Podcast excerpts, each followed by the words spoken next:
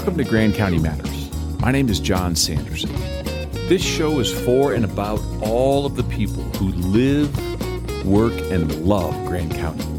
It doesn't matter what part of the county you call home, I hope to have something for everyone. This edition of Grand County Matters is brought to you by Sanderson Commercial Real Estate. The name Grand County trusts when specialization matters.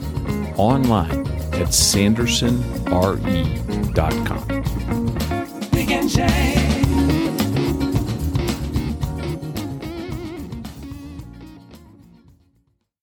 Hello, and welcome back to Grand County Matters. Today, I am joined by Meara McQuain, the Executive Director of the Headwaters Trails Alliance. We're going to learn all about Meara and all about trails in Grand County today. Good morning and hello. Well, hello. Thanks for having me on your show. Absolutely. It's so nice to see you again. We were talking before the show about uh, our kids who skied together. And I remember when your youngest daughter was itty, itty bitty, and now she's all big and it's hard to believe. Yes, the Grand Mesa. yeah, because she was the mini 87. Mesa before. yes. Well, great. So tell us all about you. How did you end up in Grand County and later the executive director of the Headwaters Trails Alliance? That is a fun question and a fun journey. So, my family actually homesteaded in Estes Park, Colorado, five generations ago. So, I grew up um, every summer coming and being a pseudo native Coloradan in Estes Park um, for about three to four months every summer, and uh, originally hailing from Kansas City from the Midwest. But my family always had an appreciation of Colorado and the mountains and hiking and horseback riding and all things that involve Colorado. And so um, both my parents went to Colorado State. And um, after graduating high school, I also went to Colorado State and studied forestry. And um, during that time, you know, I, I quickly realized uh, in high school that Colorado was kind of my place. And um, after going to CSU and studying forestry, I then studied uh, ecology at KU, where I went to uh, where I grew up in Kansas City. I went to my, the state school there and got an ecology degree, but always wanted to go back to the mountains. But while I was there, I joined a competitive cycling team and a climbing team. And so um, my love of the trails, while it was born, you know, growing up in Estes Park, uh, it was further solidified when mountain biking was kind of booming. And um, as part of the cycling team, we, I came out to Colorado for mountain bike nationals and USA cycling, road cycling championships and whatnot, and knew that I wanted to get to back to Colorado as soon as possible. So um, that was that's kind of the journey about how I got back in, or you know, my love of Colorado was born, and then um, after college, I decided I wanted to get a graduate degree, and I took. Uh, took a year to find a really unique program and i did an experiential traveling program in environmental science and education called the audubon expedition institute. And with that we traveled on a retrofitted school bus literally a school bus that was modified uh, 20 students uh, and we would travel all around the world uh, learning about environmental studies and environmental issues where they were occurring and looking at recreation versus conservation and studying those issues. So with that program i went up into um, the northeast and uh, the atlantic maritime up into nova scotia newfoundland and studied the Pacific Northwest, studied down the Four Corners region, and then I did my graduate teaching internship in Nepal, um, studying ecotourism and trekking. Wow. So that definitely solidified my love of outdoor recreation and um, outdoor education, experiential education, natural science education. So after that, I uh, dabbled a little bit with teaching science at the high school and middle school level, but it wasn't enough outdoor time for me. Um, and then when I finally did have the opportunity to move back to Colorado, I had lived in various places, various resort communities, and was a, a raft guide for a while. But uh, when I finally found Grand County again after all those years as a child coming to Grand Lake and and jumping off the dock into the, the freezing cold water, um, you know, it felt like home. I had lived in Vail and I'd lived in Summit County. I'd lived in Salida and Buena Vista and Fort Collins and Estes Park, but I got to Grand County and it felt like, oh, wow, well, this is my place. You know, it had an abundance of trails and a lot of outdoor recreation, um, whitewater rafting. It had all the reservoirs, all the wilderness areas. And so to me, it felt like, oh my gosh, this is this really undiscovered playground and uh, no shortage of opportunities to be outside. And so um, people were so great and the community was small. It just felt like it was a perfect place to raise a family. And so that was about uh, 17 years ago now.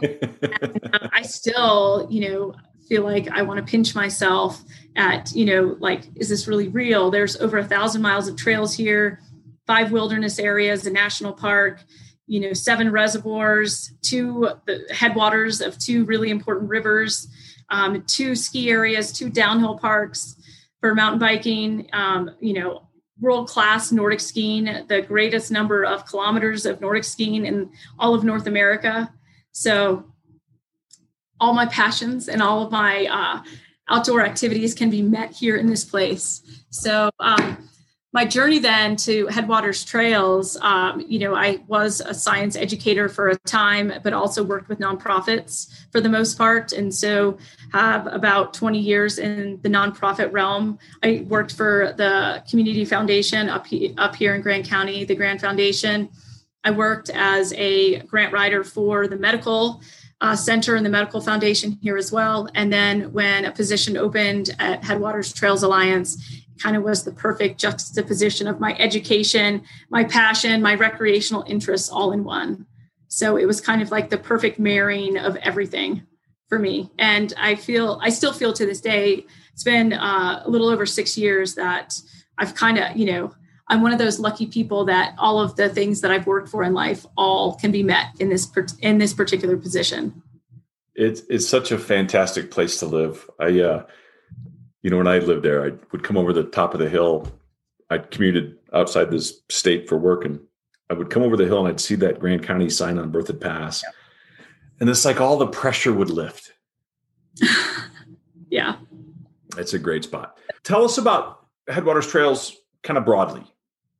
The scope is unbelievable, so I'm anxious to share it because I, I just don't feel like people know what you do at scale. It's amazing.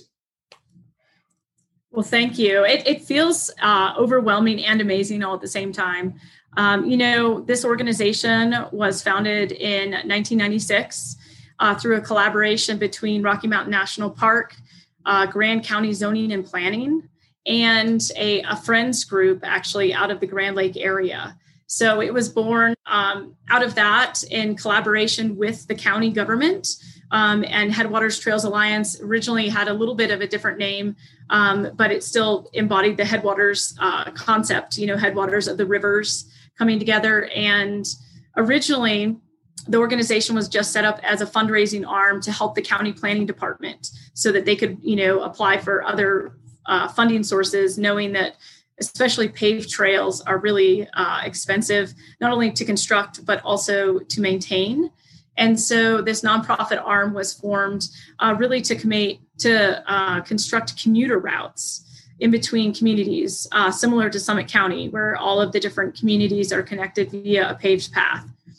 Well, after a few years of, of starting to undertake this whole funding proposition in a county as vast as ours, you know, it, it ended up becoming kind of a formidable obstacle. And so the organization mostly having just one employee, not even full time year round, since 1996 until literally recently, like the last two years, um, operated with you know trying to build uh, these connectors between the communities and was successful in connecting Winter Park to Fraser, Fraser to Tabernash, Tabernash to Granby, and then um, once that was completed in the mid 2000s you know it actually ended up when the recession hit that this organization you know there was there were some serious conversations for a couple of years about the viability of this organization you know this organization works with the different municipalities and the county government and the federal agencies to support trails but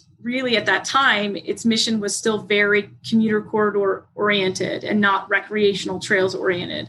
And so, with a shift in the mission at that time, then it became more an organization to help um, promote outdoor recreation in Grand County.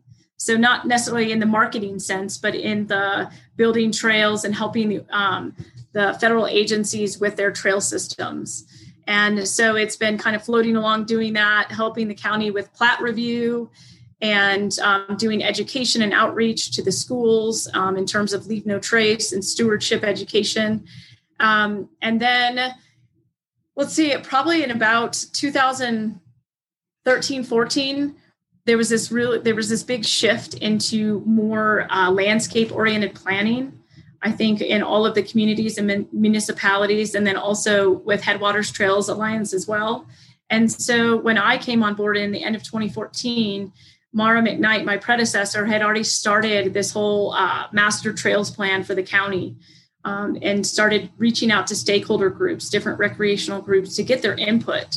You know, she was asking, what do you all want to see here in Grand County? And what do we need to be uh, an outdoor recreation destination for tourists? You know, how do we bring in people similar to our, our neighboring communities, you know, Steamboat and Summit County? And so she really started, she initiated that whole process. And then I kind of inherited it at in, in various stages of completion. But um, within my first year, we got the whole Fraser Valley planning done um, which was a huge endeavor. Uh, I believe we met with close to 40 different stakeholder groups.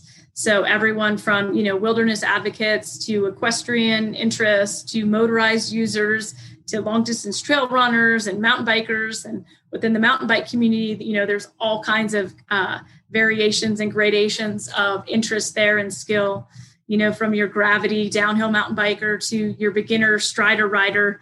Um, and so it's a pretty diverse group, but uh, we did a whole new master trails planning effort for the Fraser Valley and then worked with the Forest Service to get a huge redevelopment project going called Trail Smart Sizing.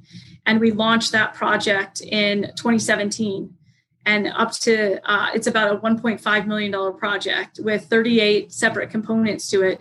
And we've been working every year to bring in about $250,000 to that project to you know both connect you know make critical connections for trail systems so they're not isolated in the fraser valley as well as make sustainability improvements so that you know we make sure we preserve all the natural assets that we have in grand county that make grand county so grand. So for instance you know we're we're putting bridges over creeks so that mountain bikers and hikers and you know everybody else isn't tromping through the creek bed you know that feed into the headwaters of the fraser river um, we are trying to move trails that are um, in highly sensitive areas out of those zones, like if it's critical wildlife habitat or calving habitat. So we work closely with Colorado Parks and Wildlife to help ensure that our trails are in the best location that they can be to meet again that recreation need and the conservation need. So we're we're always trying to balance those two things. Um, and then after that, we moved into, after finishing up that Fraser Valley plan, we moved over to the Granby, Grand Lake area and did a, a, master trails plan for that area, working with, you know, all the various entities there, uh, Rocky Mountain National Park, the BLM, the Forest Service, uh, the municipalities, and once we completed that one, then we moved into um, Byers, like Hot Sulphur Springs and Byers Canyon West, and worked with all of those various entities to get a master trails plan wrapped up for them. So all of those three little sub area plans ended up coming together into one full countywide master trails plan that was adopted in 2019. So it was a huge effort. Um, it's it's some light reading. It's about 300 pages. if you're interested. But uh, you know what came out of that planning effort um, were a lot of great collaborations with all the federal agencies and the municipalities, and um, you know we were able to quantify that we have about 1,040 miles of trails in Grand County, which is a phenomenal amount. A thousand and miles of trails. A thousand and forty-one, actually. Yeah. Surrounding error once you get to a thousand.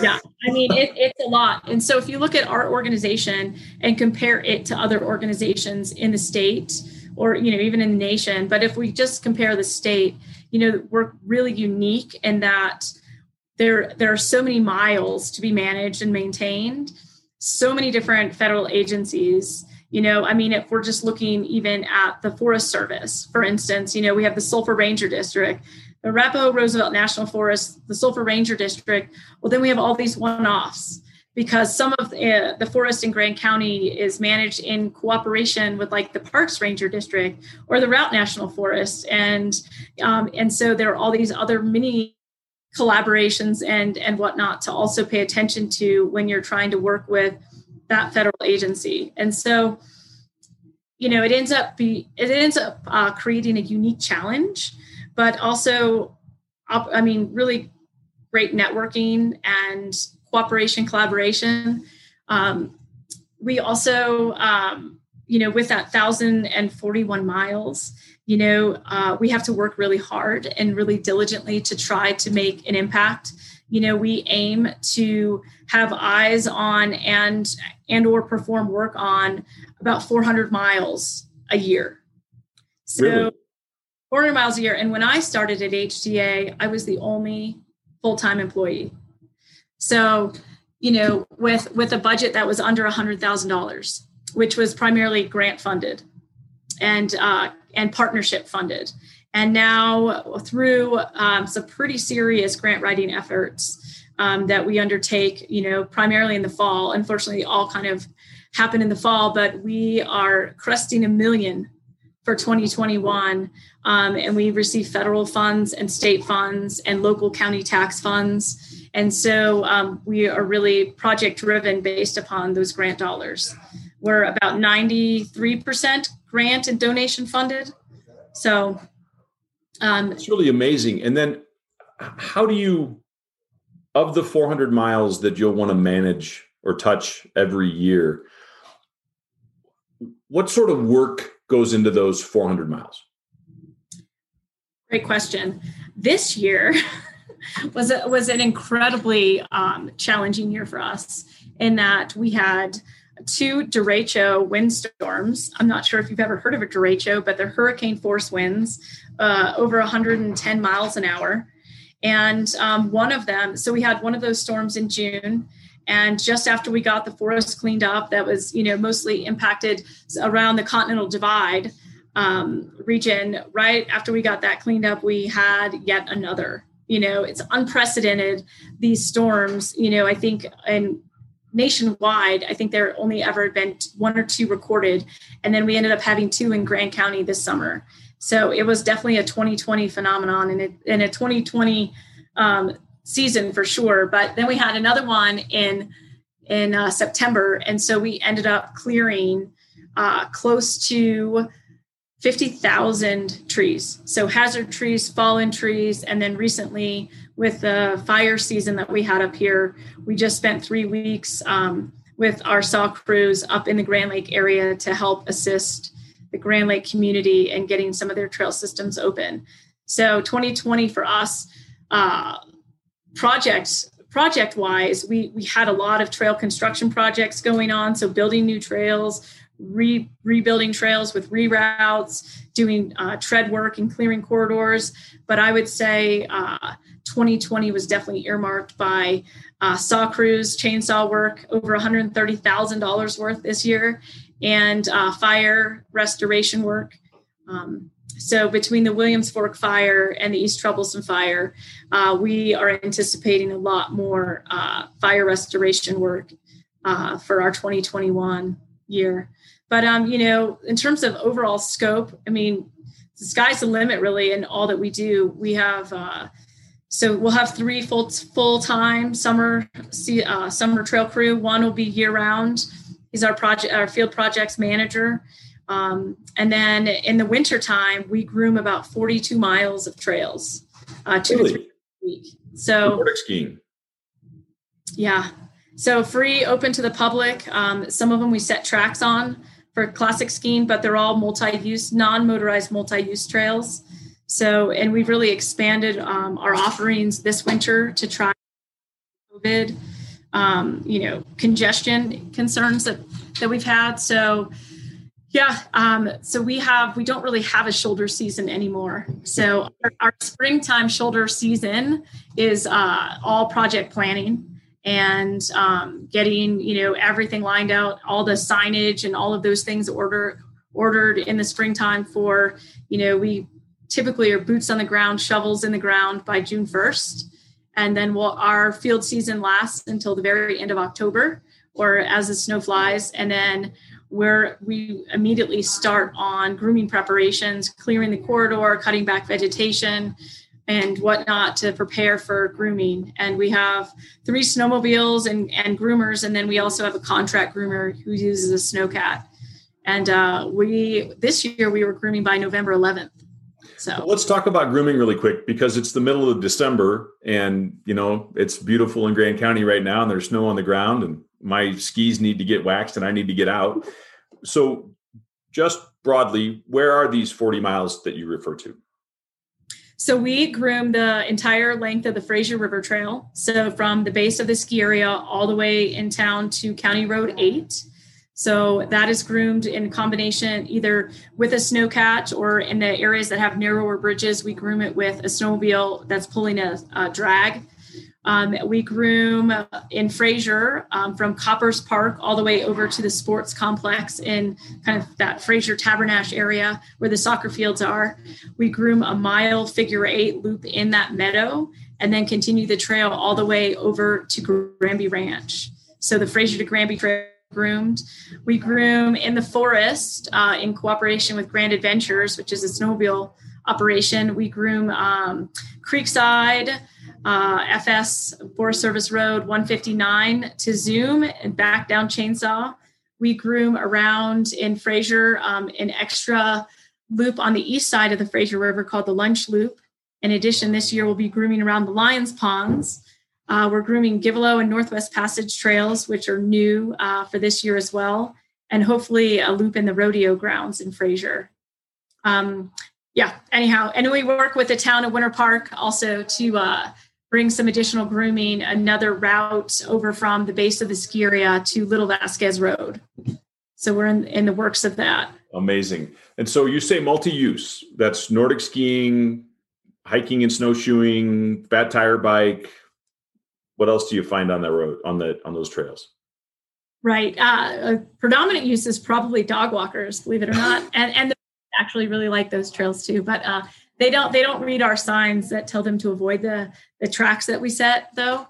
Um, but uh, yeah fat biking has gotten really big. Um, the one thing that we don't groom for because there's already a pretty extensive special use permit in place for grooming is uh, for snowmobile usage. Mm-hmm. so we don't groom for that but we do groom for all those other uses. Uh, typically we're grooming something wide enough that there's a skate lane and then a, a set of classic tracks. Excellent. And it, it on your website or somewhere can can we find a map of these winter trails? Um, under construction but yes it is uh, it will be uh, rolled out hopefully by next week. Fantastic. With a uh, gis specialist to get all those things properly routed and put on a map. Very nice. Let's talk about volunteers. What's it take to run the organization volunteers are kind of the heart of the organization. So typically, in a typical season, non-COVID season, where um, you know we're challenged to work in you know groups and whatnot, uh, we will have about four thousand volunteer hours in a given summer field season.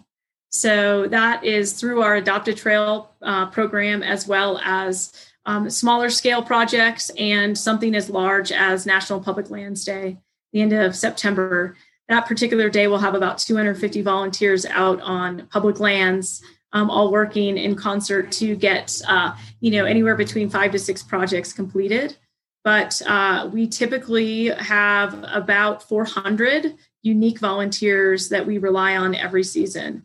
Uh, we start by having a one or two volunteer trainings in the spring to kind of get people educated on you know sustainability standards and uh, tool talk and how to safely use tools and and avoid injury and um, why we you know we explain why we're doing what we're doing you know and working in collaboration with the agencies, you know, we don't just get to go out there and and act, you know, build things that we want to build or go rogue on any of these things. We're working with federal standards of sustainability and, and federal measures of trail conditions, you know, so how wide is the trail? How much do you have to clear, you know, for a horse to get through and, and whatnot. And so we teach the volunteers those things. And then, um, you know, once they've had a training from us, typically they can, if they, for instance, want to adopt a trail. So we have 100 trails adopted right now. And if they've gone through our training, we've gone out and worked with them, we know that they're capable,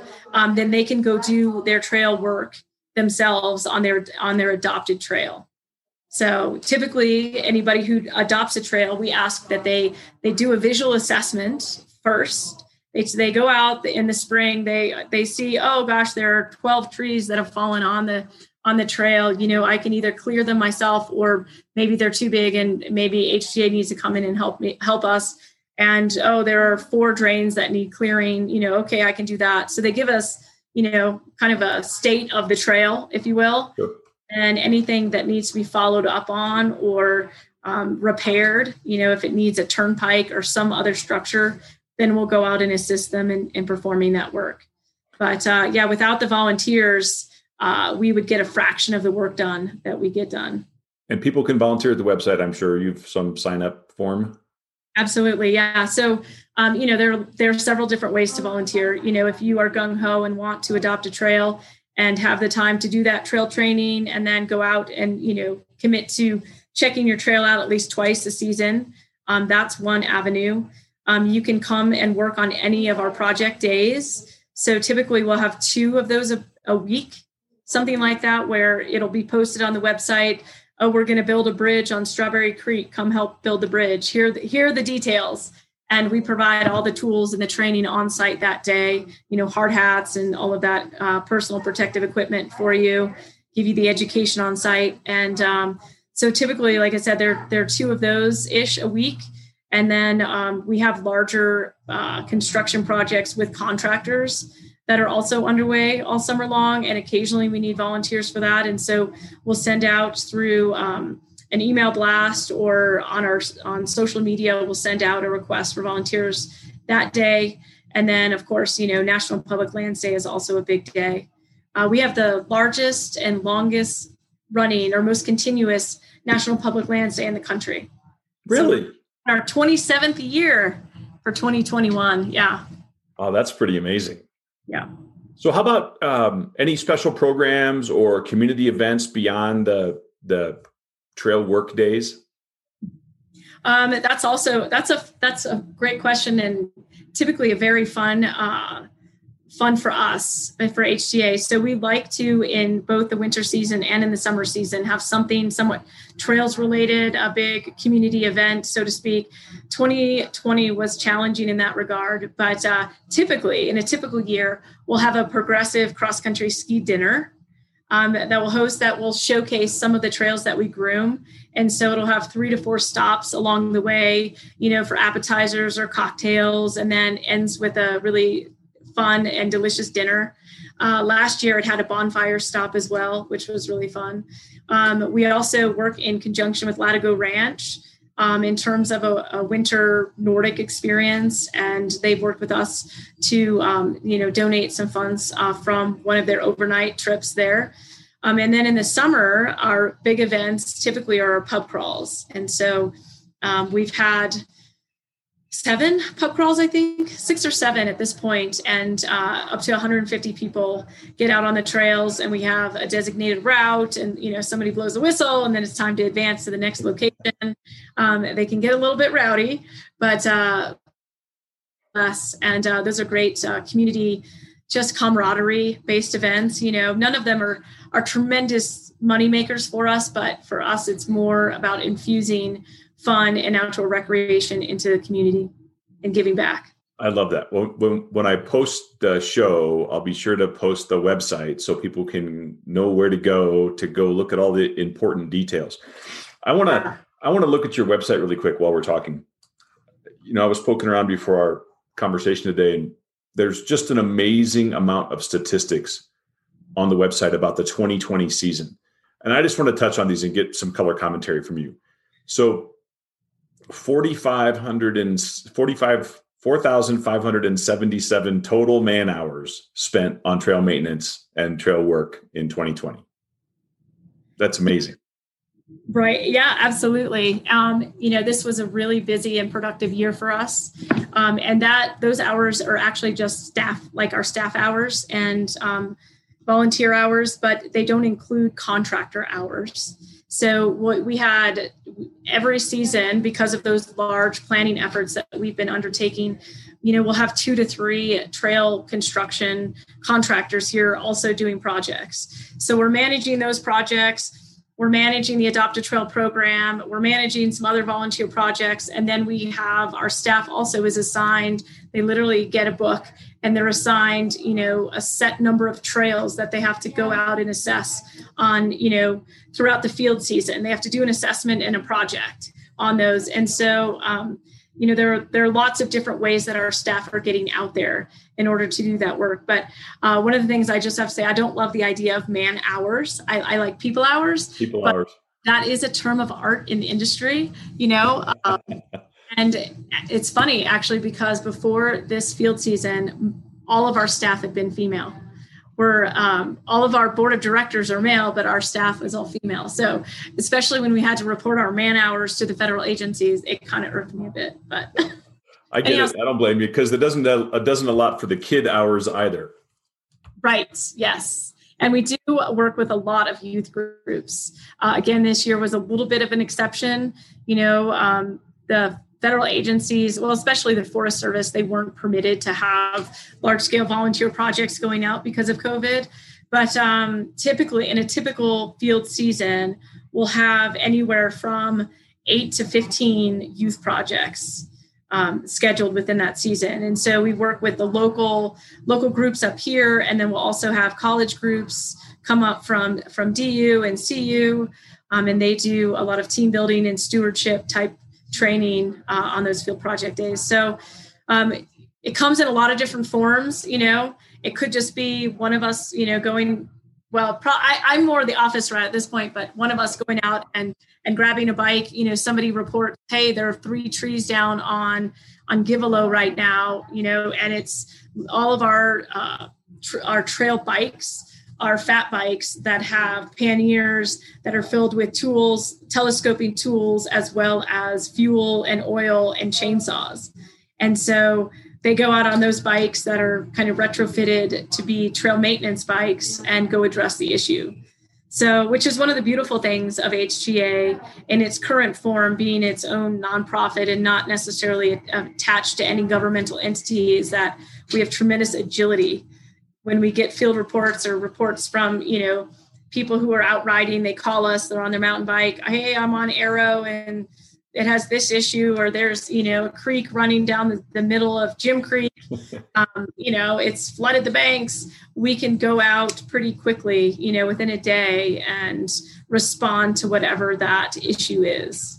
That's fantastic. So here's another statistic that i find amazing so 18,706 feet of new trail construction. So that's over three miles of new trail construction. And I envision that to be shovel and hoe work to create new trails. Is that a good assessment? Well, so actually, some yes, some of that is. You know, it really depends on the topography and the trail itself uh, as to whether it's hand built or machine built. Um, most of what we're doing right now, um, in terms of doing more substantial reroutes of unsustainable trails that are fall line, um, we have machines and we employ contractors that come in and bring their little mini excavators out or their mini bulldozers um, and they'll build the trails with those machines. And some of that is it's more cost effective to build a trail with a machine than it is to hand build. Hand build is is definitely more time consuming, but there is a place and a time for that. If you're looking at a really rocky area uh, or something that's really technical, you, you want to spend the time and the money to hand build something versus um, you're building a connector trail that's, you know, a bench cut going across a contour. You know, chances are it'd be you'd better spend the money and the time having a machine do it. So it's it's a combination, but mostly I would say of that mileage, most of it was with a machine. Interesting. Let's talk about the future. What's the future of Headwaters Trails Alliance? Well, if uh, COVID 2020 was any indication and the record setting um, visitation of Grand County in 2019, I think that outdoor recreation and outdoor recreation based tourism is only going to increase. Um, you know, what we saw here in our community was an, you know, unprecedented number of, of new trail users. You know, people because of COVID who couldn't go do things that they may, perhaps normally would have done are all be are all going outside, and uh, a lot of people are finding that they like it. You know, exercise, it's good mental health.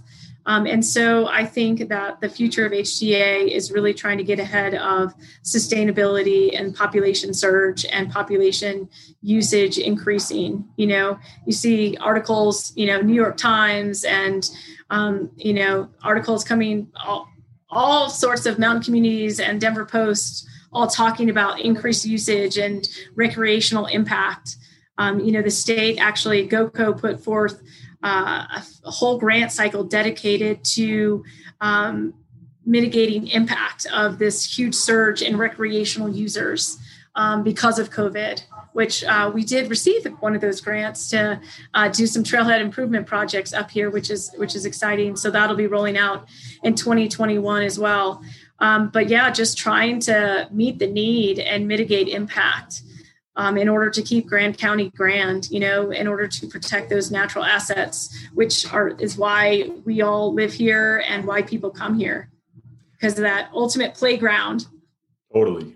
Let's talk about your your personal wish list. So you wave your magic wand. What are what are the two or three things that you'd love to see happen at HTA or with entities surrounding HTA? That's an interesting question. You know, we have launched in 2020 uh, an outdoor recreation economic impact study, which will be wrapped up here in January. And um, not surprisingly, the results of that are indicating that outdoor recreation is truly the economic driver of Grand County. And so, what would be amazing to see in the future is that all of the leadership you know the all of the government unites around that concept. You know that here we are we have a you know we all know it philosophically or conceptually but now we have quantifiable data that is saying this is what we need to be working on. This is where we need to be utilizing dollars and improving infrastructure um, both from a use perspective but also from you know a conservation perspective so I would like that. It would certainly make our job a lot easier. Um, the biggest challenge that we have organizationally speaking is finding funds to support our operations. So we find plenty of project dollars. You know, everyone can get excited about, um, you know, building new trail or you know putting new signs in, you know, to help direct people. But um, actually supporting the staff, you know, so it's this kind of chicken and egg uh, discussion that we often have with our county government, especially, you know, that we have this source of project funds, but if we don't have the staff to actually implement the project or plan the project, then what what do the project funds matter? Right. So um, so that would be my first magic wand. Would be that. Wish number one. Wish number one would definitely be that we all can agree that it's really worth spending the the money and getting the great staff and retaining staff um, building the capacity of the organization in order to you know really effectively help manage those 1041 miles. By next year it'll be a 1050 perhaps. Actually no it'll be like a 1045 but uh, because you know we are a skeleton crew you know comparing us to any of our neighboring communities it's there's there's not even a comparison. We're not even apples and oranges. We're like a grape and they're like a grapefruit, you know. um, so, for instance, you know, Summit County, um, granted they're funded by a lodging tax, but uh, they have each municipality has like a trails and open space department or recreation department, and then the county has one as well. And so, and each one of them are funded in in the multi-million dollar realm. Um, and so, you know, we're just thrilled at this point that we have three staff, you know, and they'll have, you know, uh, I think the last comparison I did in like Breckenridge, you know, they had 15 staff members, you know, just for Breckenridge, and they were managing 25 miles of trails. So uh, count ourselves to be this organization that's small but mighty. You know, we're all passionate and uh, multitaskers. We all wear lots of hats. But really, I think for all of us, it's our passion that drives us. And it's our love of the place that really uh, pushes us to to go above and beyond what really like looking you know pen to paper like what we're really capable of doing so we're definitely an organization that says yes all the time and we wear ourselves out a little bit you know yeah. Probably need to look at you know sustain, when we talk about sustainability we're talking about more the natural environment but sometimes um, i need to pull the reins back a little bit to make sure that we as an organization and our people are sustainable so well let's switch gears and, and talk about something fun. Let's talk about favorite trails. Ooh, favorite trail. So, favorite Nordic trail, favorite bike trail, favorite hiking trail. Don't don't share the secret ones that you don't want anybody to know about, but that you know the ones you're willing to talk about. Gotcha. Well, I have to say, I mean, now that we're doing all of this expanded grooming, you know, I have to say that probably I, I, really like going on this the sports complex, the Fraser Sports Complex fields, and up and over the ridge in Tabernash if I'm skate skiing. Um, one, it's close. Two, um, you know, you get the warm up on the flats, and then you can climb the hill, and then you get a screaming downhill. Um, great view of the valley. So I would say uh, for efficiency and for overall impact, I would say that for skating.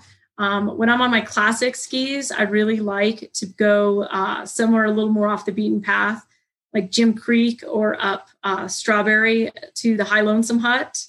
Um, those are kind of my, you don't encounter too many people. Um, you know, they're pretty quiet. Uh, you know, you see, you can see wildlife.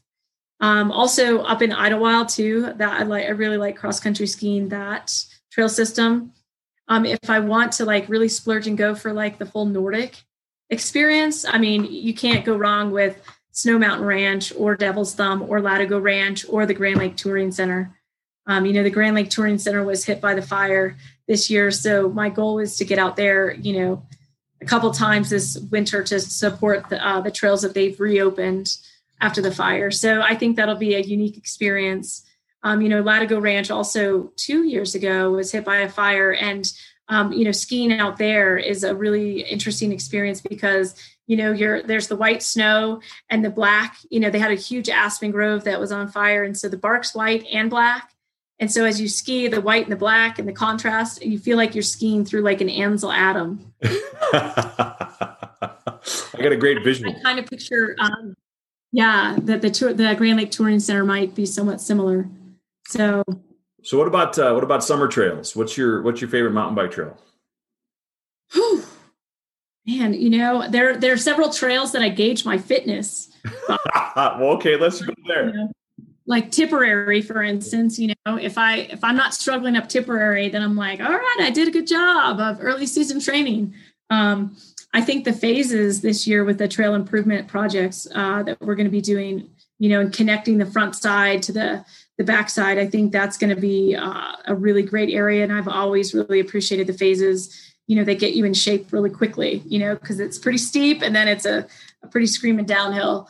So I really like that area. I like the Leland Creek Trail system that Winter Park um, manages. I think that's a really great one.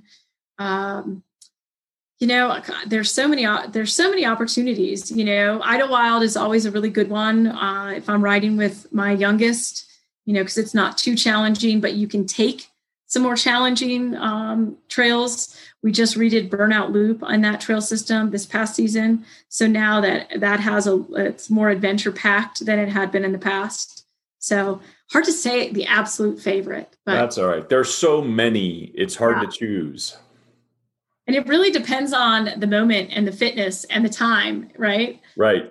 I yeah. a lot from the office. So, you know, I tend to be in the Fraser area a lot. Time versus effort. That's probably the biggest choice.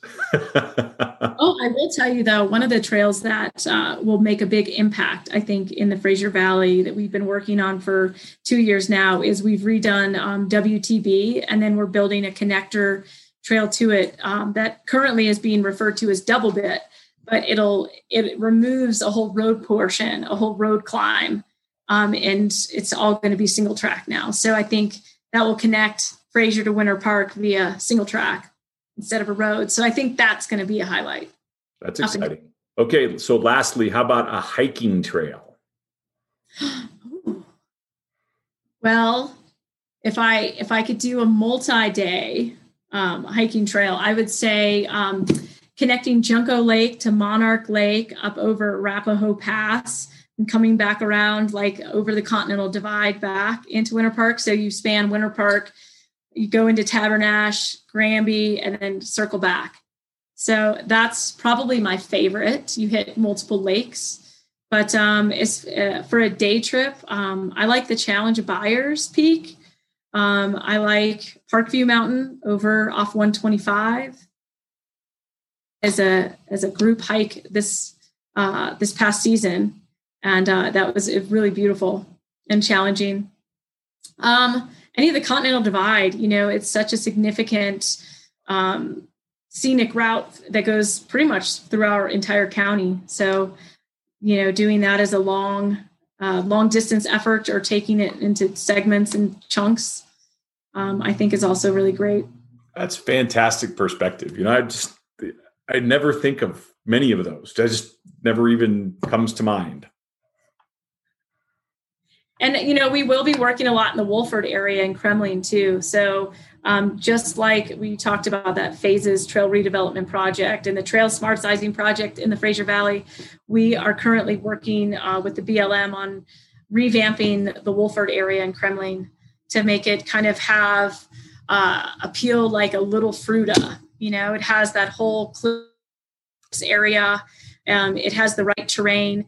It opens early. It closes late. Um, it does have seasonal wildlife closures on it, but um, you know, it has a lot of potential to be a really great uh, riding area, hiking area, dirt bike area.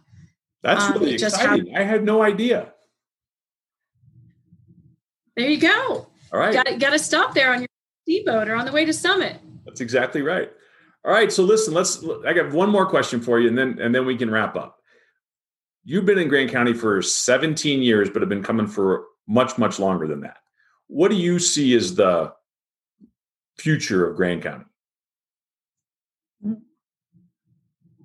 Well, having lived in Vail and having lived in Summit County, I you know I think that one of the one of the challenges that Grand County will face in the future is just managing its development. You know, I think it's been discovered. Um, you know, when I moved here, I felt like it still was was pretty rural feeling and pretty remote. And now that it's kind of been discovered, its proximity to Denver in the Front Range community with its population surge, I think it just really everybody needs to be mindful of you know protecting these natural assets to ensure that the reason people move here you know can can remain for the future. So I see a lot of attention to kind of smart growth and development and trying to maintain the character of this place. I agree. You know, I started skiing at Winter Park in 1983 when I was a freshman in college and have been in and out of the county for a long time. I mean, that's, I don't know how many years, 35 years or something like that, 37 years. And um, I tell people when they ask about Winter Park, I say it's still a small mountain town.